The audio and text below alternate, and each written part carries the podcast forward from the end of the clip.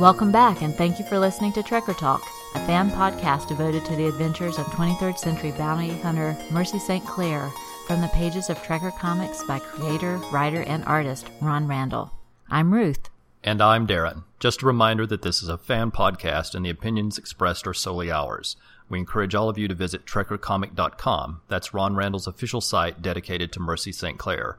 There you'll find the latest Trekker news as well as a brand new page of Trekker material that he publishes every Monday. The Jekka storyline is currently running, and we've definitely had some exciting pages in recent weeks as that story nears its end. You'll also find links to all of the ways to follow Ron Randall on social media, including links for Facebook, Twitter, Tumblr, and his Patreon page, where if you want, you can choose to help support the new Trekker material. During this podcast, we'll occasionally refer to page numbers related to the story. Trekker has been published in various formats, including individual issues of a solo series, various specials, and multi-part stories in the anthology series Dark Horse Presents. For our references, we'll be using the page numbers from the Trekker Omnibus, which is a collection published in 2013 that includes all of the Trekker material up to that point in time. We've chosen to use the Trekker Omnibus because it's widely available and reasonably priced. It's available in print and a graphic novel collection, or you can download it directly onto your tablet of choice by purchasing a digital copy from either the Dark Horse Comics app or from the Amazon Kindle store. And since the last episode, Dark Horse Comics have now been added to Comixology. Also, if you own the books on any of these digital platforms, please consider taking a moment to rate the books. It would be great to see several 5-star ratings that would hopefully encourage new readers to give the books a try. At the time of this recording, there's only our 5-star rating on Comixology, so please add your own so it doesn't feel lonely. In this episode, we're going to be talking about the story The Trail to Scarman's Burn, which was featured in issue number 2 of Trekker and published in July 1987. Last episode, we talked about why that issue of Trekker was significant to us, and this issue, we have another story about why this is also significant. We had the pleasure to see Ron Randall at Baltimore Comic-Con last year. We had taken our Trekker comics along to get them autographed, and we had set aside some money to buy prints and other items from his booth. When we arrived, we saw a very enticing sign at his table that he would do original drawings over the weekend, so we definitely asked for one of those. The drawing he did for us was stunning, and just a little reminiscent of the cover to this issue. It is Mercy in a desert setting. She's just cresting the top of a hill, and her weapon is pulled, and she has a stern expression on her face. She's ready for action. It's a fabulous drawing, and we couldn't be happier with it. It's matted and framed and hangs on the wall here in our house. And Ron Randall is on the guest list for Baltimore Comic-Con again this year, so we're already setting aside money to get another original drawing when we see him. Eventually, we'll have a whole wall devoted to Ron Randall and Mercy St. Clair, and I think it will be beautiful.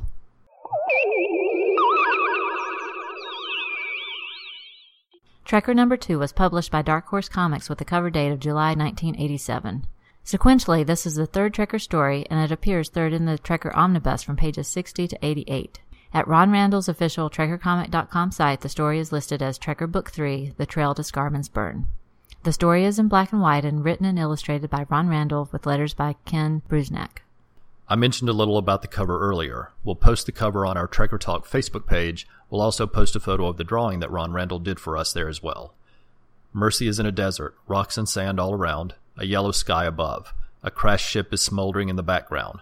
The shoulder of her uniform is torn. She has a gun in each hand. Smoke is coming from the barrel of one of them as though she has just fired it. The story opens in the dirty streets of New Gellif. We're following a man with a beard, and we see him walk into Ontari Apartments.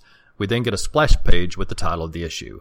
The man we've been following is entering the lobby, and Mercy is there pounding on a pair of doors. He explains to her that the tubes are out of order, but should be worked on the next day. Mercy calls him Tom, with an H, and complains it is the third time this month that the tubes have been out. Our new acquaintance immediately starts asking Mercy if she's on a case. She's barreling up the stairs at full speed and huffily talking about a bank robber named Hiltz, who killed 15 hostages and escaped into the wastelands. She's complaining that her chances of catching him get smaller every moment she's delayed. Tom exclaims the killer must be heading for Scarman's Burn, and Mercy responds that that is the assumption if Scarman's Burn even exists. Tom thinks he can help, but Mercy has little confidence that he can. We get a little insight into Tom's mind and learn he's been trying to get an opportunity to impress Mercy for months and thinks this is his chance. Mercy asks if he's working on another paper, and we learn his full name is Thomas Richards, and he's a released history professor, which we assume means unemployed, and writing papers is the way he currently earns a living.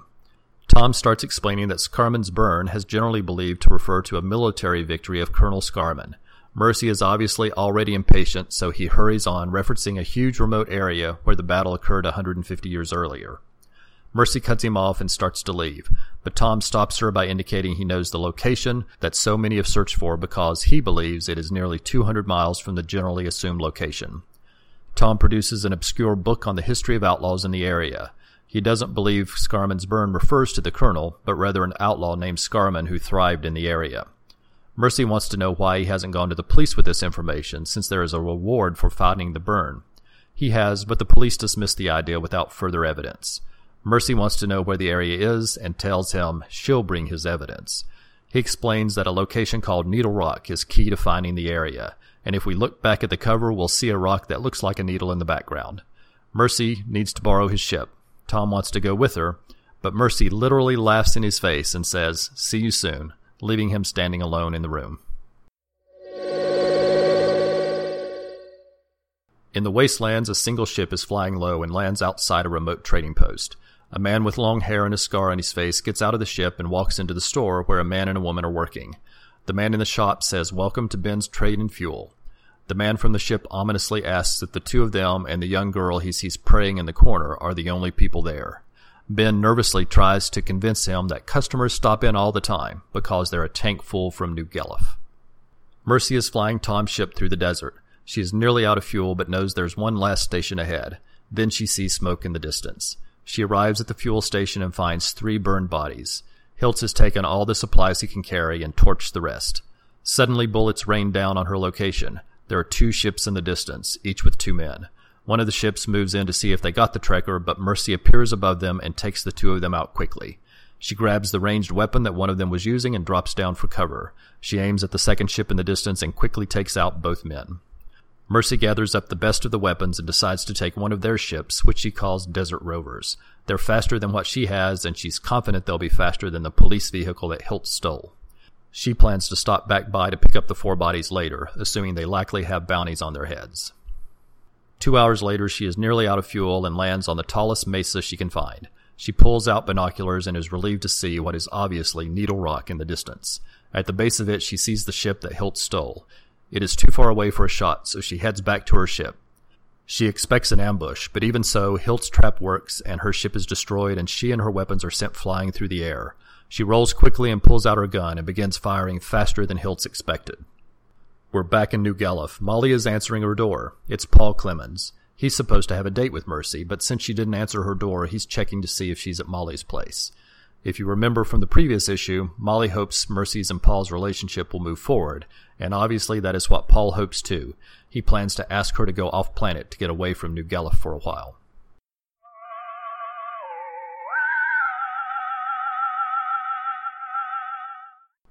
It's night in the wastelands. Hiltz is tracking Mercy by moonlight through the brush and into a swampy marsh. Then he triggers an apparent trap that Mercy has set. It's similar to the trap he set for her earlier. He turns quickly and fires his weapon before he realizes it's just a distraction. Too late. Mercy rises from the marsh where she was hiding. She's wearing her infrareds and clubs Hiltz with a large branch. She turns to get her gun that she had set aside to keep it dry, but Hiltz recovers quickly and grabs her. She's still holding a smaller branch, though, and hits him in the ribs with it, but it wasn't enough. He swings his fist and knocks Mercy to the ground and takes her gun. As he raises it to fire, a giant creature rises from the water and grabs Hiltz in its mouth. It drags Hiltz underwater and blood begins to rise to the surface. There's a twist, though, because it isn't Hiltz that's dead. It's the creature, and Mercy hears Hiltz climbing out of the marsh in the distance. Mercy pulls out her reeler. There's no way she's going back in the water after seeing the size of that creature. By dawn, she has tracked Hiltz out of the swamp and back into the desert. Hiltz comes out of the brush to find what he's been looking for. A woman is waiting for him with a ship. He pushes her aside. He needs water and a gun. A blaster bolt hits the ground in front of him. Mercy is caught up to him. Hiltz grabs the girl to use as a shield, but Mercy isn't impressed. She recognizes Silica Blaine, who is wanted for murder, robbery, and arson. Not much of a hostage, she tells him. Hiltz pushes Silica toward Mercy and turns to run. Out of a reflex action, Mercy fires her weapon, hitting Silica, but is angry at herself for doing it. She stops to try to help Silica, though she knows there's little she can do. Mercy then begins to track Hiltz again and follows him up a steep cliff. But Hiltz is waiting for her at the top and looms over her as she hangs precariously. Mercy fires her reeler, and both she and Hiltz begin to tumble down the cliff, but he catches a handhold first as she continues to slide down the hill. Hiltz arrives back at the ship that Silica brought. Hiltz notices blood in the doorway to the ship just as a blast hits him. In a twist, it's the dying Silica who shoots him. As he is bleeding to death, he wonders how, and then he sees Mercy in the background. While she couldn't save Silica, she could help her get her revenge against Hiltz. At the close of the story, Mercy has a long trip back to the city with a ship full of bodies, and thinks to herself that this is the kind of justice to expect in the wastelands. Brutal, stark, and final.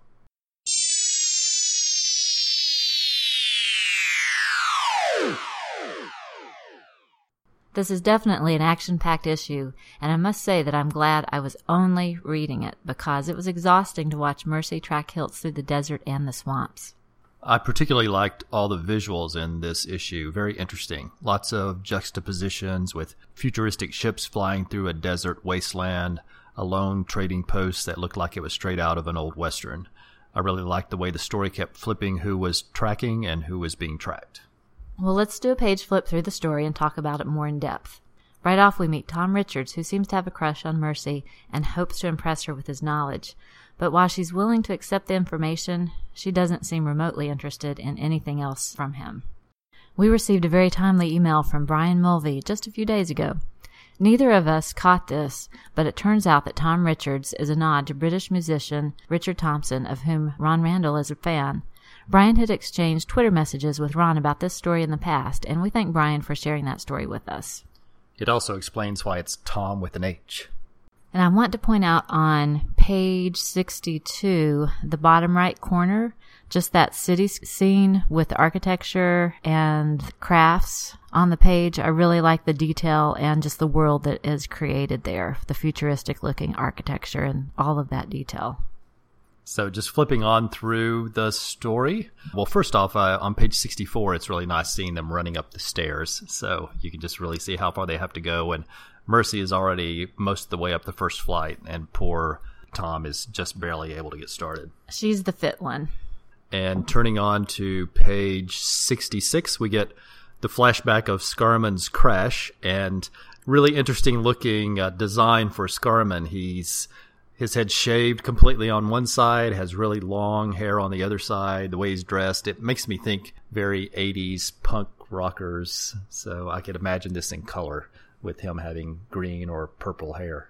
He's basically saying, hey, everyone, look at me. I am scary and you should watch out for me. And flipping on to page 68, we get one of my favorite panels right in the center of the page, that shot of Hilt's lone ship flying in low toward the trading post is just stunning. I love it. One nice touch that I appreciate about that panel in particular is how everything is windswept and you see the wind blowing, like very effective movement there. Turning the page to page 69, we get to see inside the trading post. I don't know what it is, but something about the design of the inside of the trading post makes me think of the old Daniel Boone TV series. Just think of that series whenever I see that panel. One thing I really like on this page is if you look at the very center panel, there's like a zoom in close up on the baddie Hiltz. And you see there's a scar that runs from his forehead down across his eye and down through his cheek. So it got me to thinking, this man has a scar and he's headed to Scarman's Burn. Really nice point. I'm glad you caught that. We see on page 70 a nice little cameo from Uncle Alex. It's nice to get to see him in the issue. He is answering a phone call and being told basically to call off the search for Hiltz. Again, establishing just what a bad place New Gellif is, because apparently the lives of 15 hostages aren't very important. They're already willing to give up the search. And did you notice how his communications device is just tiny like a button? So very futuristic as things get miniaturized going forward in the future. I think it was a Bluetooth headset. Oh, could be. Flipping on over to page 71, we get a nice scene of Mercy flying into the burning trading post now. And this, the bottom left corner of this page, I like the depth that there is as you're looking down on the scene, the burning trading post, the craft flying through, and the rocks.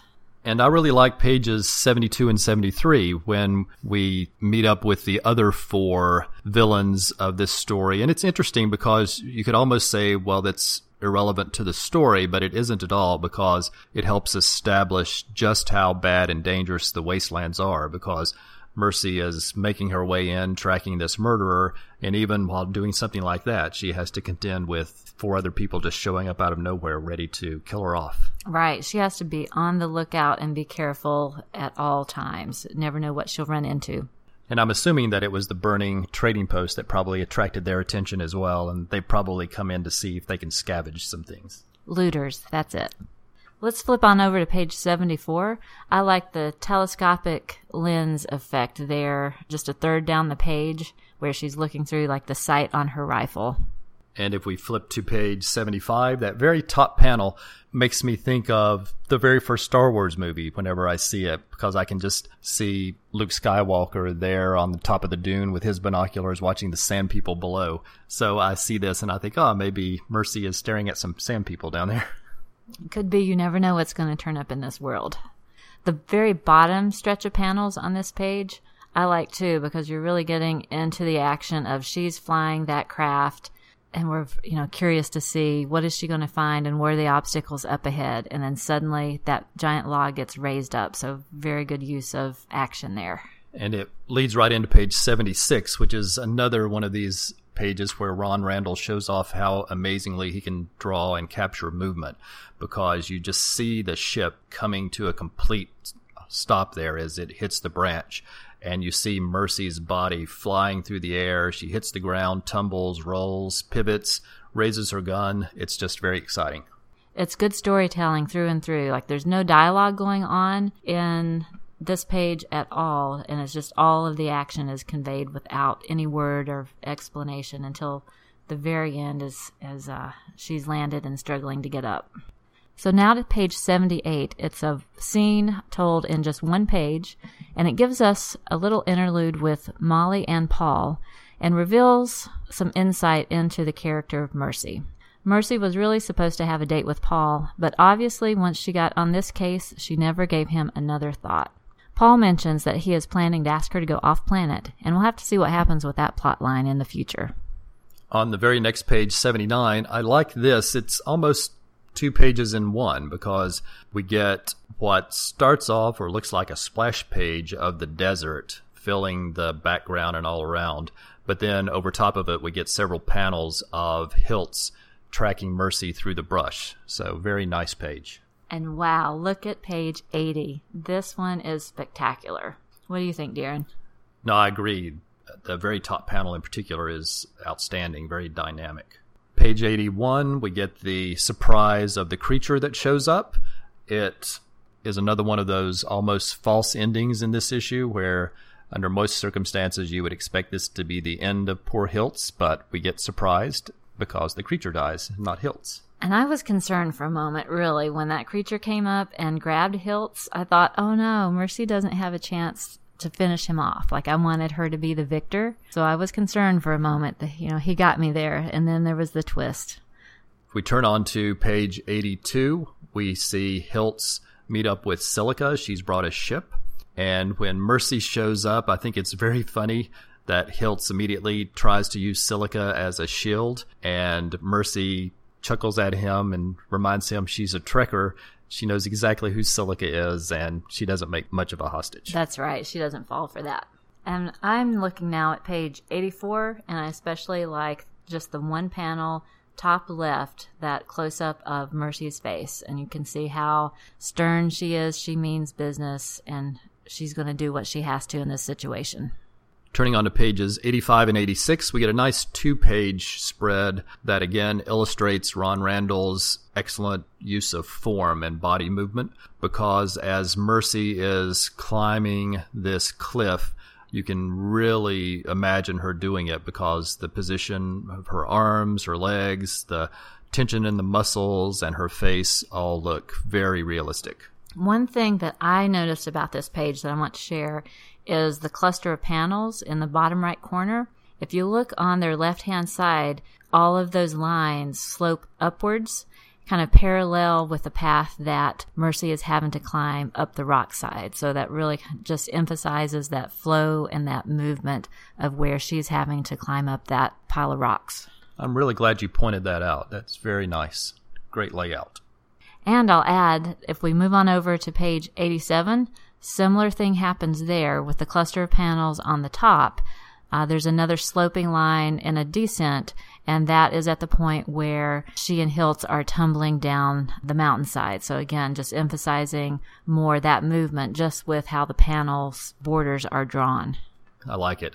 And we turn on then to the end of the story, page 88. Hiltz manages to make his way back to the ship, and just as he notices some blood in the doorway to the ship, we get this massive boom, and he's shot, falls back. And you can really see the motion there, just the anatomy of how he is blasted and falling backwards out of the ship. That motion looks absolutely correct the way it's drawn. Very nice. Well, why don't we do a quick review of our favorite page and favorite panel. Would you like to go first? Okay. Back to page 69, one of my favorites.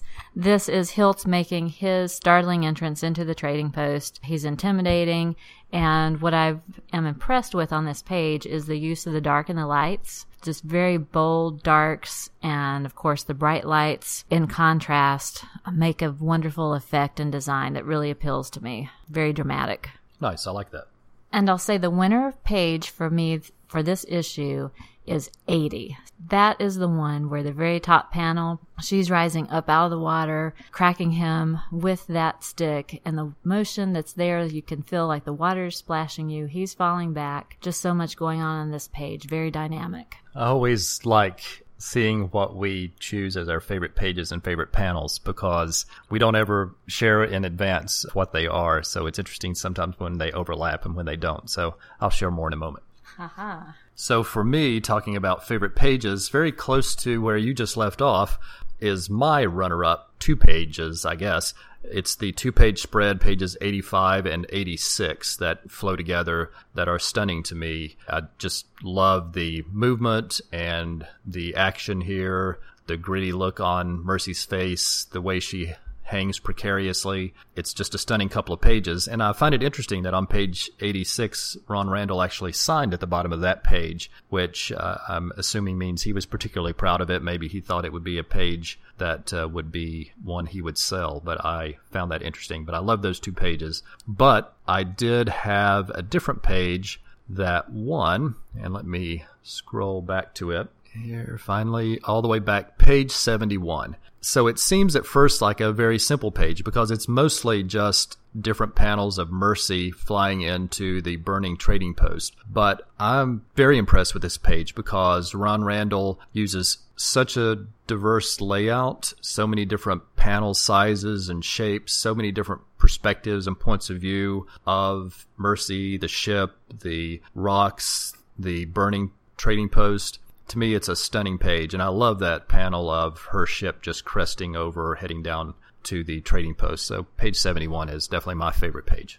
Good choice. Now I'm going to move on to favorite panels. Let's go back to page 82, top right corner. It's a small panel. It's the one where Mercy, as a silhouette, is using the reeler to cross this marshy area. And just, again, something small, simple, the contrast of the darks and the light, all of the kind of trees in the background are silhouettes that are dark, and the foreground they're light, and just adds a lot of depth to that.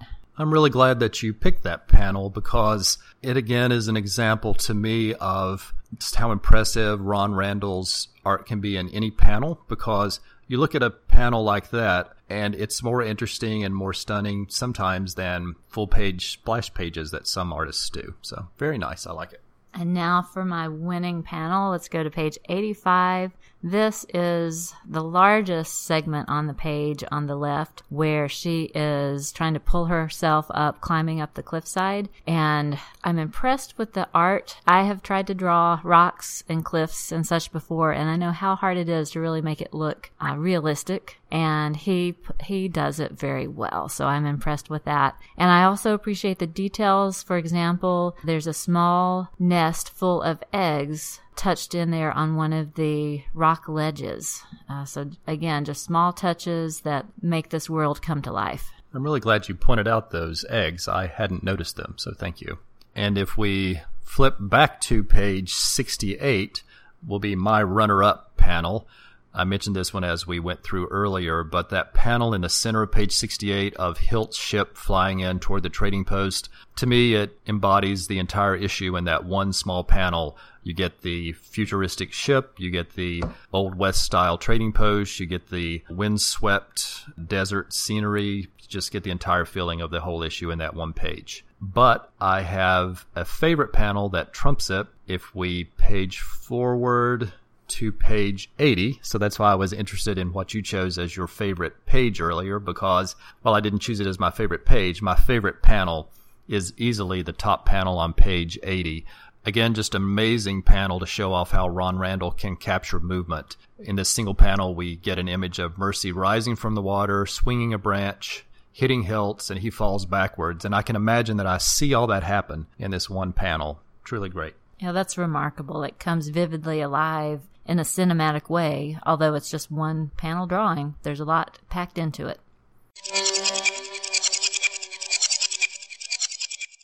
In the Who's Who's portion of each episode, we talk about significant characters from the stories and get to know them a little better.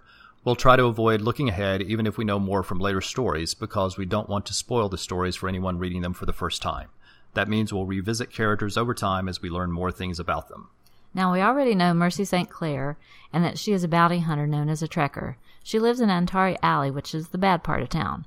She spends most of her money on weapons for her job and food for her pet Scuff. Scuff is a dachs, which looks like a cross between a dog and a cat and a fox, but we don't see Scuff in this issue. Alex St. Clair is Mercy's uncle and is a lieutenant in the police force. While the police and trekkers don't generally like each other, these two obviously care for each other and sometimes collaborate on cases. He has a small cameo in this issue, and we see him hoping that Mercy will bring Hiltz in. Molly Sundowner and Paul Clemens have a single scene together in this issue. Molly is a shopkeeper and Mercy's friend. Paul is a police officer working in the same precinct as Uncle Alex. And Paul is trying to build a relationship with Mercy, but she is much more hesitant to move forward than he is. And in this issue, we meet Tom Richards, who is an unemployed professor who lives in Mercy's building, and we learn he has a crush on Mercy. And thanks to Brian Mulvey, we also know he's a nod to musician Richard Thompson.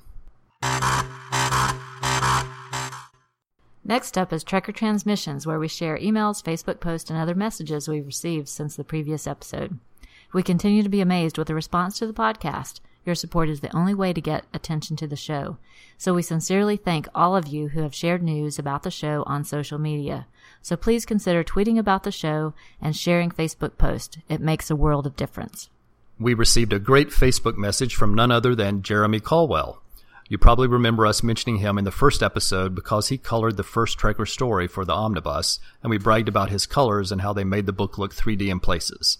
He reached out to us to give us a better quality image of the illustration of Mercy we used for the podcast logo. He had noticed the image we were using was slightly stretched and the colors were off, so he sent us a beautiful corrected image that we immediately uploaded as our Twitter image and on our Facebook page. And starting with this third episode of the podcast, we'll also be using the image for our podcast logo.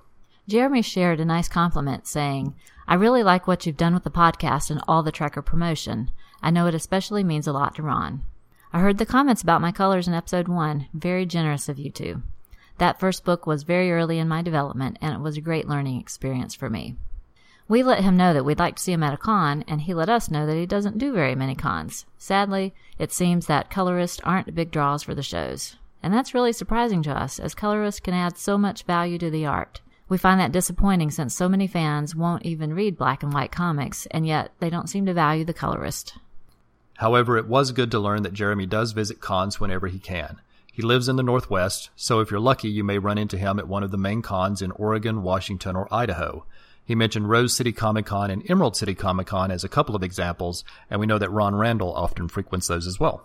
So just keep an eye on his Facebook page to know when he'll be a guest at a con. He's worked mostly for Dark Horse and IDW over the past year. We'll post the link to a list of his published credits in the show notes. For now, I'll mention a few that stand out to me, which include a favorite of mine, Rocky and Bullwinkle, Mr. Peabody, Powerpuff Girls, Dexter's Laboratory, and Grimm Fairy Tales. He has some interesting books coming up in July, notably Bloodstrike and The Covenant, both from Image. He is also working with Ron on Super Angry Birds from Rovio and IDW, available on Comixology for now, and then print later. And I've read those on Comixology, and they're very fun, so check them out. We heard from Pablo. He shared that Trekker was one of his first comic discoveries. He picked up his first issue at a flea market and was hooked. He wrote, "I grew up reading Trekker. It was one of the earliest comics I ever read. It's books like this that opened my heart to drawing comics today." He also mentioned that he had tweeted about it to Ron Randall on Twitter and was thrilled when Ron replied. You can follow Pablo on Twitter using the handle unknownmeldoa, and he's the artist on the comic The Glitter and the Trauma. Since last episode, we received an email from Brian Mulvey. He and his wife went on vacation to Italy. They spent time in Rome and Pompeii. It all sounded fantastic. And on top of that, he actually listened to our podcast while in Rome. What a delight to know that he set aside that time while on what was obviously a lovely trip. Brian shared several comments saying, "Great job again, you two. Funny, but your show is paced like one of Ron's stories. The time flew by. I like the pages and the panels you called out, as well as complimenting Ron's skill as an artist and storyteller." In addition to that, Brian also posted about the amazing Ron Randall commission he got this past month. It was gorgeous. A stunning full-color picture of Mercy with the city in the background. Brian has generously offered to let us post a picture of the commission on the Trekker Talk Facebook page, so please visit there and take a look at this gorgeous drawing. All I can say is that after a vacation to Italy and getting an original full-color piece by Ron Randall, everyone has my permission to be extremely jealous of Brian this month. Oh, I know I am. We also received a message from fellow podcaster Ed Moore. Ed and his son Nick did a fun Green Arrow podcast titled The Emerald Archer that we listen to regularly. Sadly, it's currently on hiatus, but maybe it'll return one of these days. Hint, hint. He does several other podcasts, including Ronin Rabbit about Usagi Yojimbo, Lords of Order about Dr. Fate, and the Mighty Thorcast. We encourage you to check out his podcast if you like any of those series. We particularly like Ronin Rabbit because we're fans of Japanese samurai movies, especially the excellent Zatoichi films about the blind samurai, Lone Wolf and Cub, the films of Toshiro Mifune, and of course, almost any movie by Akira Kurosawa. We also want to extend our Trekker thanks to those who supported us on social media since the last episode. These are the people who liked our Facebook page or favorited or retweeted our tweets from @TrekkerTalk. We sincerely thank all of you for your support and encourage you to help promote Trekker. It is the only way to get more people to read the comics. We want to once again thank the one and only Ron Randall, who gave his support to the show. He tweeted about the podcast on several occasions and posted to his Facebook page. He also posted a message on the official trekkercomic.com page, and here I'll read an excerpt from that. Well, no one was more surprised than I to learn that two incredibly supportive Trekker fans have launched a podcast where they discuss all of the Trekker stories. Trekker Talk takes one story per installment and goes over it in thoughtful depth and detail. They also have fun contests and other ways to engage their listeners. It's flattering, if a bit disorienting, to know that the series has inspired that kind of enthusiastic support, and I'm very grateful to the couple. That was an amazing post for Ron Randall to put on his official trekkercomic.com page, and we sincerely thank you very much, Mr. Randall. We want to move on next with our Trekker thanks to all those who supported us on social media. If we missed a name, please let us know. It wasn't intentional, and we'll correct our oversight in the next episode.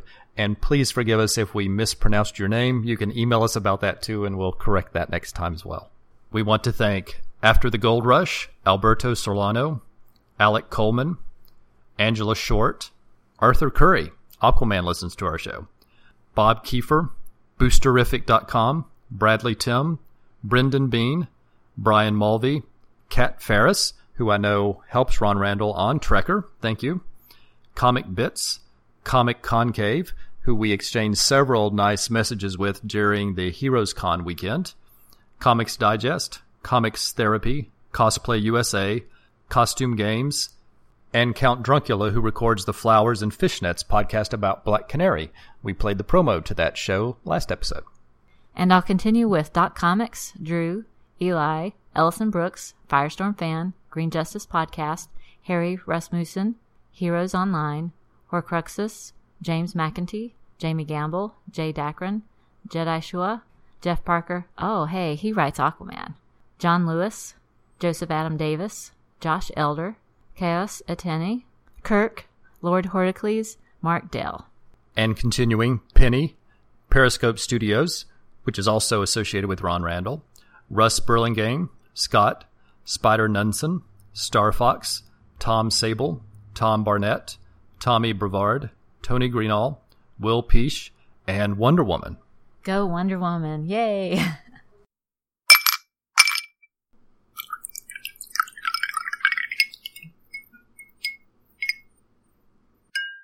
We had a very tight race for our Trekker Toast Award this time. Brian Mulvey was certainly in the competition as he retweeted several of our posts to promote the show and wrote us another great email. However, Brian's already had a very good month with his trip to Italy and his original drawing by Ron Randall, and I'm very concerned that any more good news could potentially jinx him, so we're eliminating Brian from consideration this time in his own best interests. However, our Trekker Talk Toast will not go unawarded this month because we had another individual out there promoting the show on social networks. In fact, he wrote such a great tweet about how much he liked Trekker and the podcast that it attracted the attention of Ron Randall himself, and the group of us had a short online conversation. So for supporting the show and writing a post that was so positive that it attracted Ron Randall's attention, we raise our glasses in a Trekker toast to Tony Greenall. Thank you, Tony. Please continue to promote the show. Every message helps, and we sincerely appreciate you taking the time to support our podcast. Thank you, Tony. And we'll be right back, but first we want to share promos for a couple of other podcasts you might enjoy. Kalabak, Tazad, it is I, Darkseid. I command you to listen to the Who's Who podcast. Uncover the powers and weaknesses of the Super Friends so that I may destroy them. Aquaman and Superman, Animal Man and Plastic Man, Firestorm and Nuclear Man, Batman and Hawkman, 2D Man and Hour Man. Who are all these people, man? They're all part of the DC Who's Who. Ultra Boy and Booster Gold, Lightning Lass and Hippolyta, Phantom Stranger, Etrick and Arisia and Woolly Winks. Hey. What? What about that one guy? What guy? Mr. Pretzel, Mr. Lipstick, Mr. Mitzelfuzzle? Mr. Mitzi's Pitlick? Yeah, him. He's also part of the DC Who's Who. Who's Who, the definitive podcast of the DC Universe. Available monthly at Aquaman Shrine, Firestorm Fan, and on iTunes and Stitcher as part of the Fire and Water podcast. I am vengeance. I am the night. I am Batman. You need to take the trash out. Hey, I'm trying to make a trailer for a podcast. Oh, you mean Supermates, the husband and wife geek cast? Why, yes, that is what I mean. The show where you and I discuss all things geeky. Comics, TV, movies, books, you name it. Well, are you going to tell them that you can find the show at www.supermatescomic.blogspot.com? Well, I think you kind of already did. And that new shows will be posted bi-weekly, every 2 weeks? I was, but you just kind of did that too. Well, see, now you can go take out the trash. Great. So join us, Cindy. And Chris. Franklin, for the Supermates, the husband and wife geekcast at supermatescomic.blogspot.com. It's time for What's Up, when we talk about the other areas of fandom besides Trekker. We just recently attended HeroesCon in Charlotte, North Carolina. It's a consistently fun event held in the huge Charlotte Convention Center. They had 200,000 square feet of space and about 35,000 attendees during the weekend. Certainly the big draw for the convention this year was the appearance of Stan Lee. There were long zigzagging lines for his autographs and photographs. And we're fans of Aquaman, and Cullen Bunn, who took over writing the series with the recently released issue 41, was on hand. He was there along with Brian Hurt to promote their series, The Sixth Gun. Andy Runton, who is the creator, writer, and artist behind the family-friendly series Owly, was there as well. We met him a few years ago at DragonCon, and it was great to have an opportunity to pick up copies of his latest books. We highly recommend this wonderful series to anyone buying books for children or themselves. Reading his books evoke the same whimsy and charm as Winnie the Pooh and Wind in the Willows. Consider checking out Owly at his website, andyrunton.com. It's an amazing series, and we do encourage you to check it out. And speaking of DragonCon, we'll be attending DragonCon in September, so if there are any other Trekker fans out there who are planning to attend DragonCon, please send us an email and let us know. It would be great to meet up during that nice weekend. There was also lots of great cosplay at HeroesCon. We tweeted several photos over the weekend, and we'll add a few of those to our Facebook page as well. We were pleasantly surprised that there were several obscure characters that were well represented. Dr. Fate, Star Sapphire, Raven, Booster Gold, and Captain Boomerang were there, along with the more traditional Batman and Wonder Woman costumes. There was also a Superman cosplay specifically representing the George Reeves version of the character that was great. And probably the best costume we saw was a stunning black manta with glowing red eyes. A couple of you asked about the Trekker t-shirts that we wore to Heroes Con. We actually made those shirts ourselves using our non-transfers. We found that the covers to the Trekker issues make great t-shirts. You can find some nice pictures to consider in the galleries on trekkercomic.com or by doing a Google search for Trekker Comic or Mercy St. Clair and then looking at the Images tab. It was an easy process, and we encourage all of you to consider doing the same the next time you attend a convention. It's a great way to promote Trekker.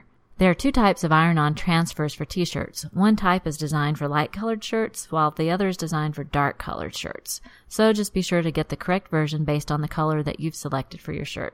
And I'll give you a tip. If the transfer peels at the corners when you wash it, just use the parchment paper that was included with the packet of the transfer. Take the iron, touch up the edges after the washing, and you'll be set.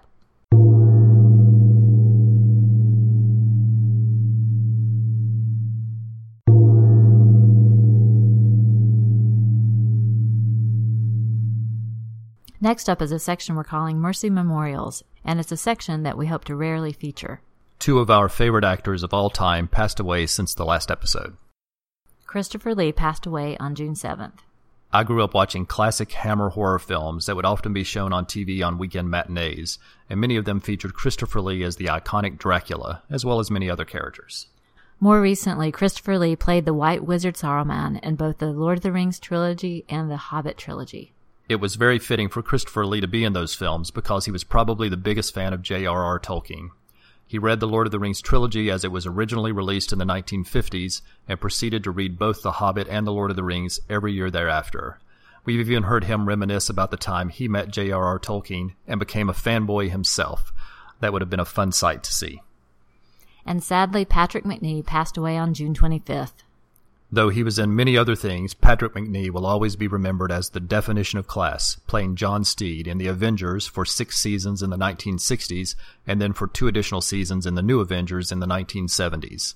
For me, The Avengers aren't Iron Man, Thor, and the Hulk, but rather John Steed and the various members of his team, including Emma Peel, Kathy Gale, Tara King, Mike Gambit, and Purdy.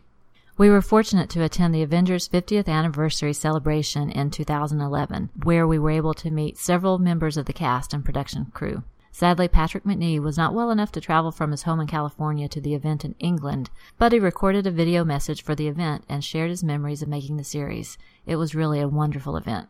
Both of these great actors will be missed, and if you're fans of both, you can actually see them together in 2 mysteries. Christopher Lee plays Holmes and Patrick McNee plays Watson in Sherlock Holmes and the Leading Lady and Sherlock Holmes in the Incident at Victoria Falls.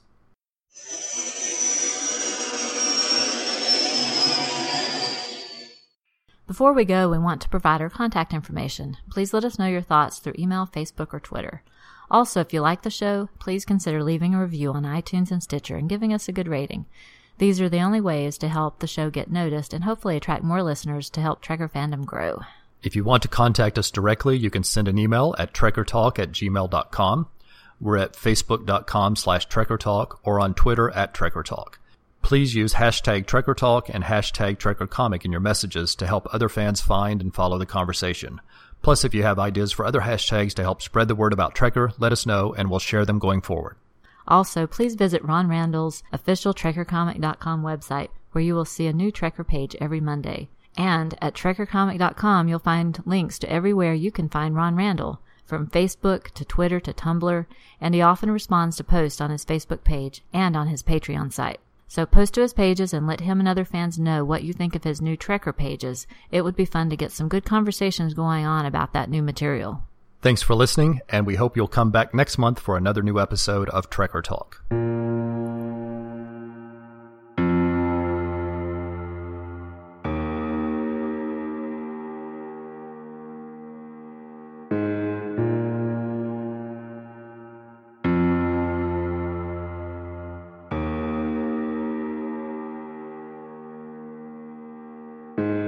Trekker Talk is not affiliated with Dark Horse Comics or Ron Randall.